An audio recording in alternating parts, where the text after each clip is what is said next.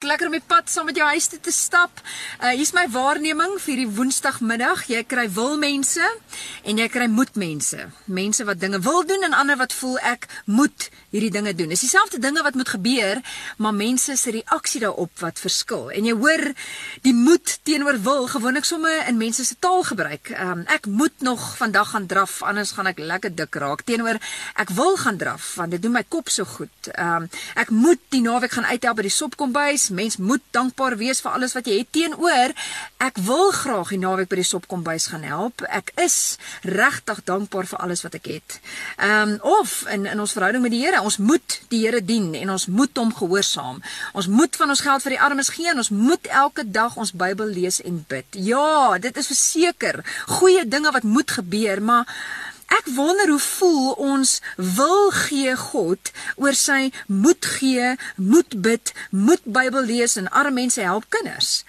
Is daar nie 'n manier om 'n skuif te maak in ons kop en ons hart en ons tong van hierdie ek moet na ek wil nie. Ek wil graag daai gedeelte in die Bybel gaan lees en ek wil graag vroegoggend alleen tyd met die Here spandeer. Ek wil vir my kinders broodjies smeer en ek wil nog daai boek klaar lees want ek kan bid.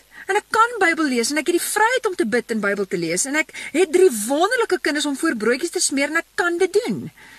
Ek kan bepaal baie keer mense se ek wil.